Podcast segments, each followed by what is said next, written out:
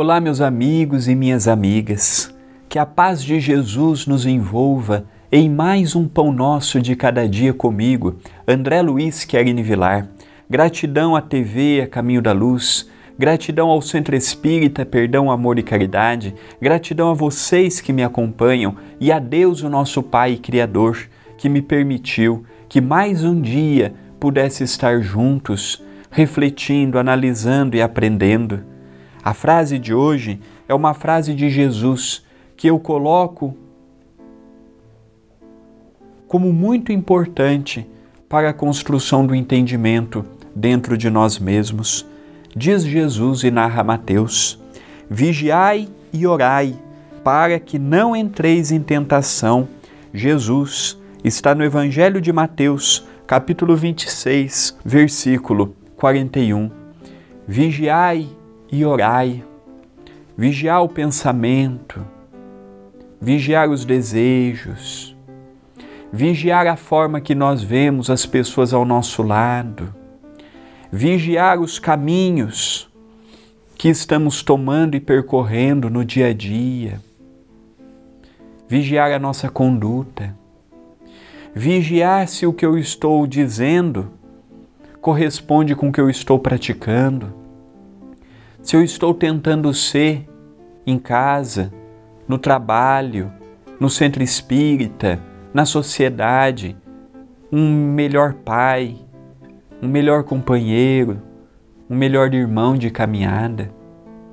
Não é tudo que nós podemos alimentar na mente.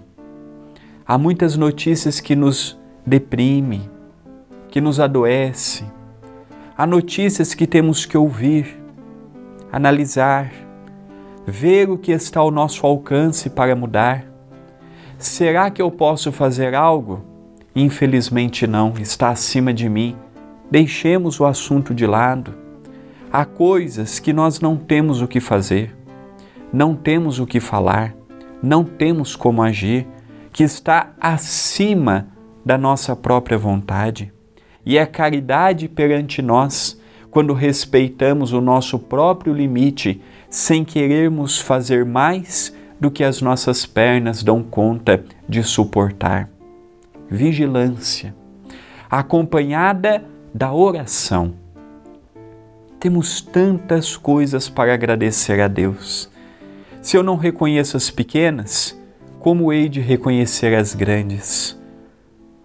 Já reconhecemos pela oportunidade de ver, de ouvir, de falar, de pensar, de caminhar, de abraçar.